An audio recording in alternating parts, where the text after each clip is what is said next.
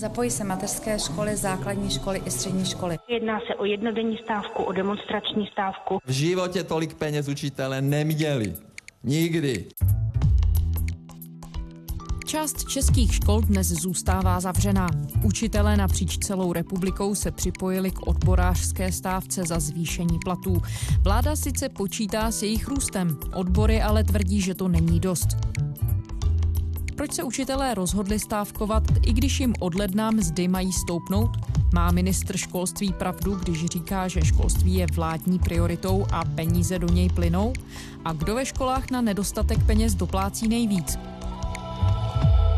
Je středa 6. listopadu, tady je Lenka Kabrhelová a Vinohradská 12, spravodajský podcast Českého rozhlasu. Učitelé budou ve středu stávkovat za vyšší platy. Podle školských odborů se ke stávce zatím přihlásilo 6 tisíc škol. Neznamená to ale, že musí být zavřené. Připojit se můžou třeba omezením výuky. Stávku totiž vyhlásili odboráři, kteří požadují 10% zvýšení platů pedagogů na místo 8%, na kterém se domluvili premiér Andrej Babiš a ministr školství Robert Plaga. Stávka na školách eh, mi přijde doslova absurdní. Skutečně v tuto chvíli je to celé o tom, jestli do tarifu půjde 8%, jak navrhujeme my, anebo jestli se tarifní platy navýší o 10%. Ten zbytek, ten rozdíl nikam nemizí. Aby jsme mohli pochopit to, proč dneska zůstanou některé školy zavřené, tak bychom se měli vrátit do jara tohoto roku. Pavla Lioliasová se zabývá v domácí redakci školstvím a vzděláváním. Kdy Vláda přišla s tím, že učitelům porostou platy o 15%. Budeme přidávat systémově od ledna každého roku. Dodržíme a dodržujeme slib, že na konci volebního období v roce 2021 budou platy na 150% jak pedagogů, tak nepedagogů na úrovni roku 2017. Říkal to ministr Plaga, odbory to přijali, byli za to rádi. Pak se stalo, že ministr Plaga i premiér Babiš přišli s tím, že ten růst platu bude jenom o 10%, že prostě v rozpočtu na to nejsou peníze. A tady já trošku odbočím, protože vláda má ve svém programovém prohlášení v kapitole vzdělávání to, že školství je priorita. Tady je to napsané. Prosadíme více peněz do školství tak, aby se platy učitelů a nepedagogů na konci volebního období v roce 2021 dostali minimálně na 150% jejich výše pro rok 2017. Tady to má Takže když na jaře přišli s tím, že to bude jenom 10%, tak pořád znělo to, že i tato změna znamená, že se dodrží ten vládní závazek a to, že školství je priorita. Odbory a ministr Plaga začali řešit to, o kolik procent porostou takzvané tarify, tedy ta pevná částka platu, to, co učitel vidí na té výplatnici, a ta nadtarifní částka, to je na odměny, příplatky a podobně. A ministr Plaga už od té doby pořád tak opatrně našlapoval kolem toho, kolik by to teda mělo být to rozdělení celé té částky, protože On dlouhodobě říká, že je potřeba, aby ředitelům zůstala nějaká část peněz na odměňování těch kvalitních pedagogů. Odbory ale dlouhodobě požadují růst platů 10% do tarifu, aby všem se dalo stejně. Pořád se vedla nějaká jednání a dospělo to do bodu, kdy bylo 24. září. Tak dobrý den, dámy a pánové, novináři, já vás vítám na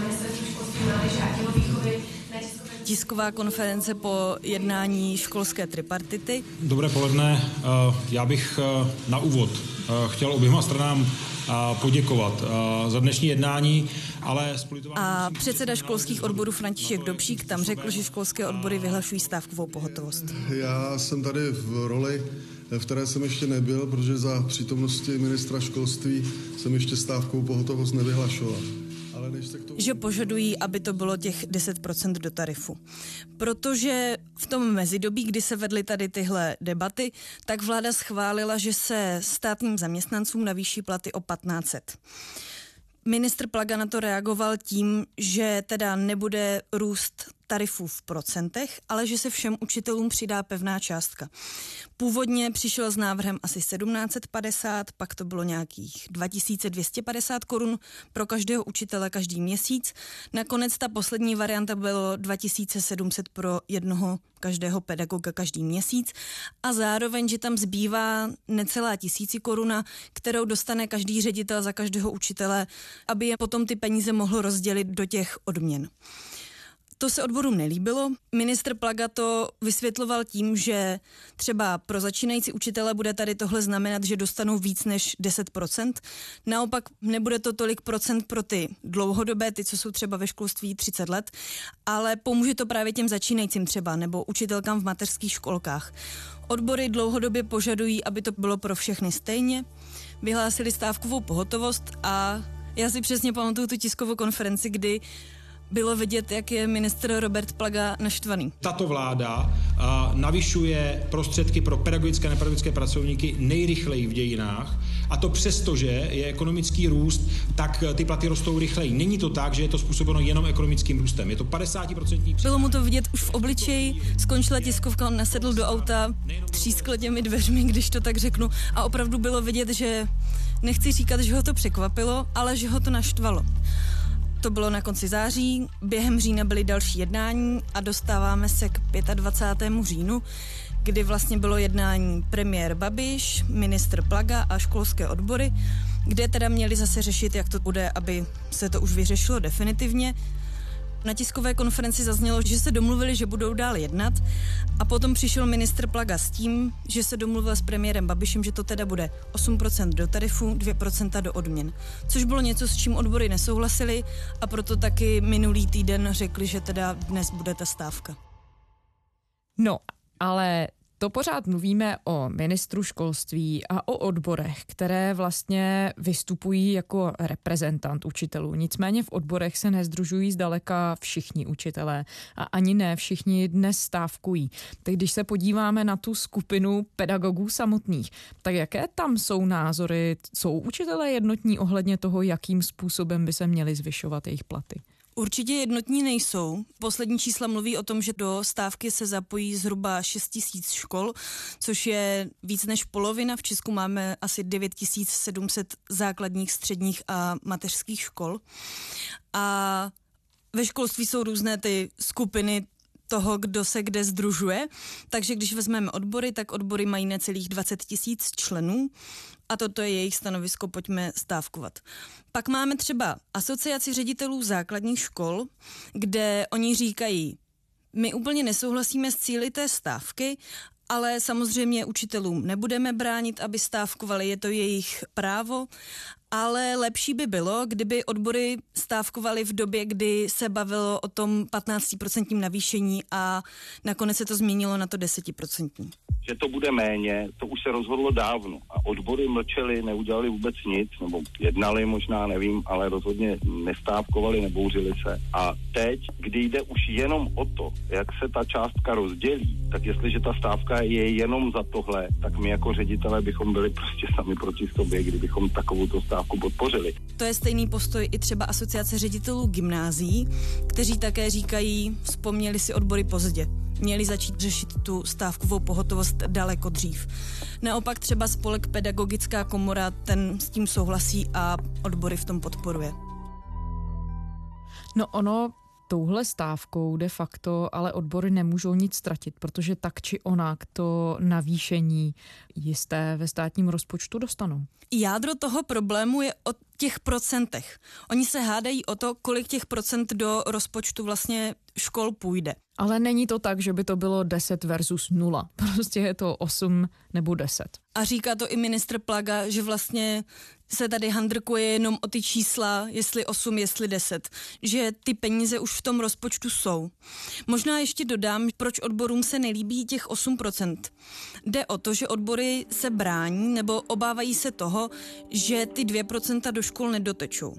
Že se prostě tím zalepí v uvozovkách nějaké díry v rozpočtech, protože ono se to v minulosti stávalo, že ty nadtarifní částky ne vždycky ti učitelé pak na těch výplatnicích viděli od ledna se mění je reforma regionálního školství, což znamená, že v této době jsou školy placené za každé dítě. Za každou hlavu ve třídě mají nějakou pevnou částku. Od ledna se to mění a bude to hrazeno podle počtu odučených hodin. A odbory říkají, ty 2% to pan ministr potřebuje tam proto, aby tím zalepil ty mezikrajové rozdíly a prostě tady něco nějaké škole chybí, tak jí tam pošlem ty peníze, které měly jít na ty odměny třeba pro nějakou jinou školu. Ministr Plaga dlouhodobě říká, není to tak, peníze v rozpočtu na to jsou a naopak tím, jak se změní ten systém, tak teď to bude tak, že každá škola, každý učitel v každé škole se může podívat na webu, kolik na jeho školu přiteklo peněz do platů a kolik to vlastně vychází, že by on teda měl dostat. Pavel, kdo je tedy na tom nejhůř, co se týče školství? Týká se tohle všechno hlavně mladých začínajících učitelů, anebo opravdu učitelé jsou na tom špatně, co se týče platů jako profese? Pojďme se podívat, kolik je průměrný plat učitele. V prvním čtvrtletí tohoto roku podle dat ministerstva školství to bylo 630 tisíc korun. Ale otázka je, kolik učitelů tady ten průměr opravdu bere. Protože je jasné, že ty čísla nahoru táhnou ředitelé škol, učitele, kteří v těch školách už jsou třeba 30 let, tak ta tabulka potom roste. Ale nástupní plat učitele který má magisterské vzdělání, jde do toho školského systému, je zhruba 28 tisíc korun hrubého bez odměn. Učím pátým rokem, když jsem nastoupila, brala jsem 17 tisíc čistého bez odměn a v současné době mám okolo 22 tisíc čistého bez odměn. Na účet mi chodí v průměru čistého asi okolo 24 až 25 tisíc. Jsem v nejvyšší platové třídě, což činí tedy teď od 1. ledna 37 300 30 korun. Když se podíváme na srovnání, pěkné studie k tomu dělá Ekonomický institut CERGE, který právě teďka třeba hodnotil platy učitelů za rok 2018 a v té zprávě se mimo jiné říká, že začínající učitel vlastně nemá zase tak špatný plat ve srovnání se svými vrstevníky když jde prostě vysokoškolák po vysoké škole, tak zhruba ten start pro všechny je přibližně stejný. Ale potom těm učitelům ten soukromý sektor hrozně rychle uteče. Takže učitel roste v té tabulce velice pomalu, ale jeho vrstevník už je za pár let úplně někde jinde a začíná se to trošičku vyrovnávat zase ke konci, kdy ten učitel se teda dostane na vrchol té tabulky, ten plat už se pohybuje třeba kolem těch 630 tisíc korun a tam už třeba začíná ten soukromý sektor dotahovat. Takže já mluvím třeba s řediteli a ti často zmiňují, že jim učitelé prchají ze školy ve chvíli, kdy učitel jako pedagog, jako muž chce založit rodinu, chce si vzít hypotéku a práce ve školství se mu prostě nevyplatí proto, aby tu rodinu uživil.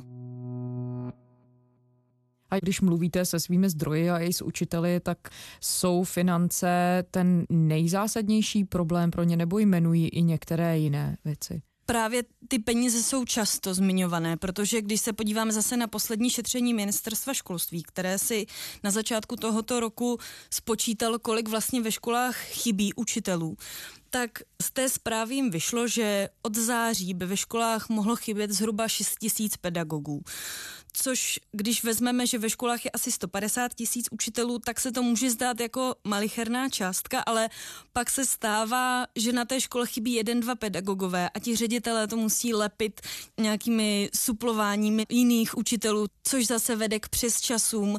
Je to takový jako koloběh pořád těch samých problémů. Výuku tam bude muset převzít jiná kolegyně, která sice na naší škole má jiné úkoly, nicméně je kvalifikovaná učitelka pro první stupeň.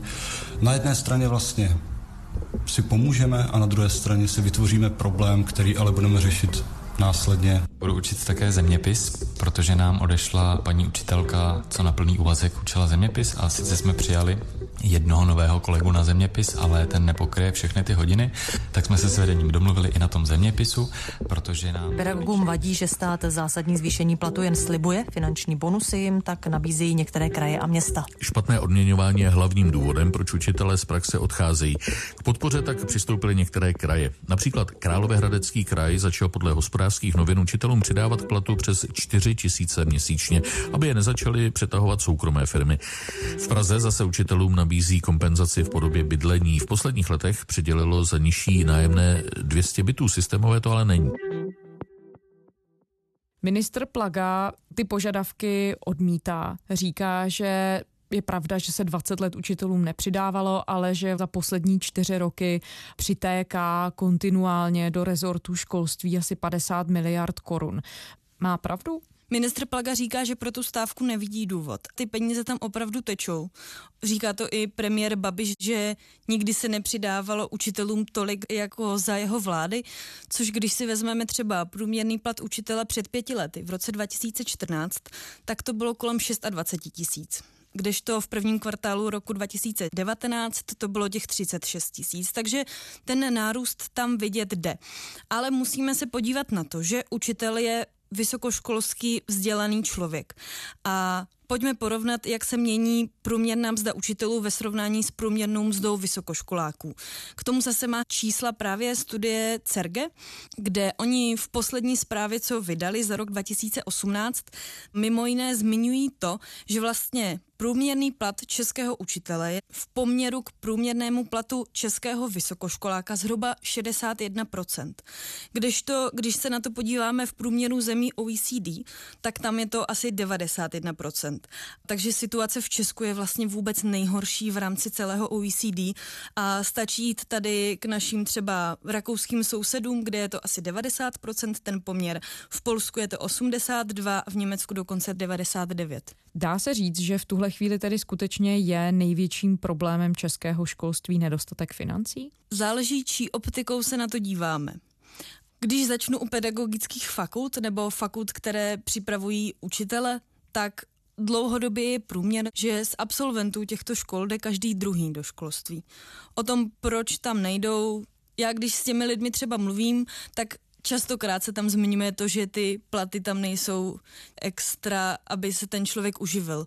Protože Můžeme se tady bavit o tom, že průměrný plat je kolem 28 tisíc, ale je trošku něco jiného, když učitel bere 28 tisíc v Praze a když učitel bere v nějaké malé vesničce třeba na Jižní Moravě a nic proti Jižní Moravě. Ministr Plaga říká, že pro vládu je školství priorita.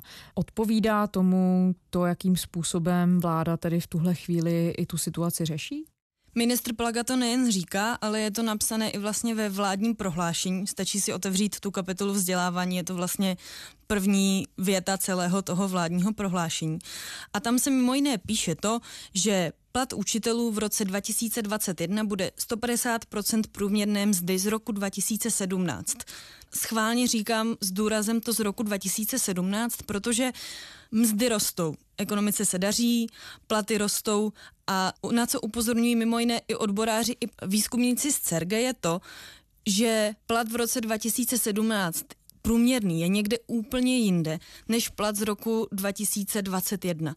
Takže to, že učitelé by měli v roce 2021 brát průměrně 45 tisíc korun, neznamená, že vlastně si tolik polepší v průměru s tím zbytkem té republiky. Už jsme říkali, že vláda v posledních letech do toho regionálního školství dává opravdu víc peněz, než to bylo dřív, ale musíme zmínit i to, že to nejsou jenom platy učitelů, ale taky jejich počty.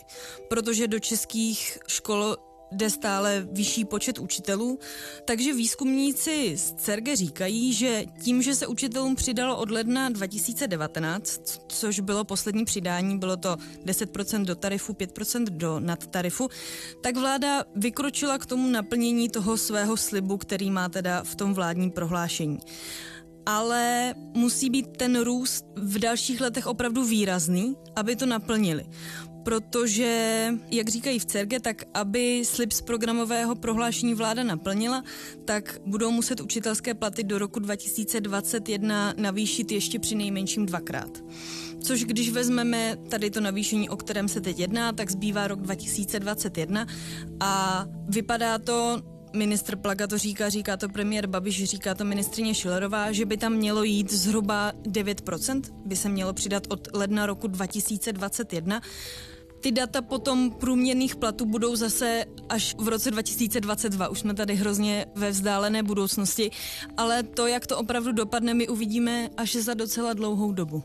Ty všechny skupiny, které jsou nějakým způsobem zaangažované ve školství, ať už to jsou nevládní nebo oborové nebo i vládní organizace, dá se z toho, Pavlo, nějak usoudit, z toho, co od nich slyšíte, jestli víc peněz automaticky znamená lepší kvalitu vzdělávání?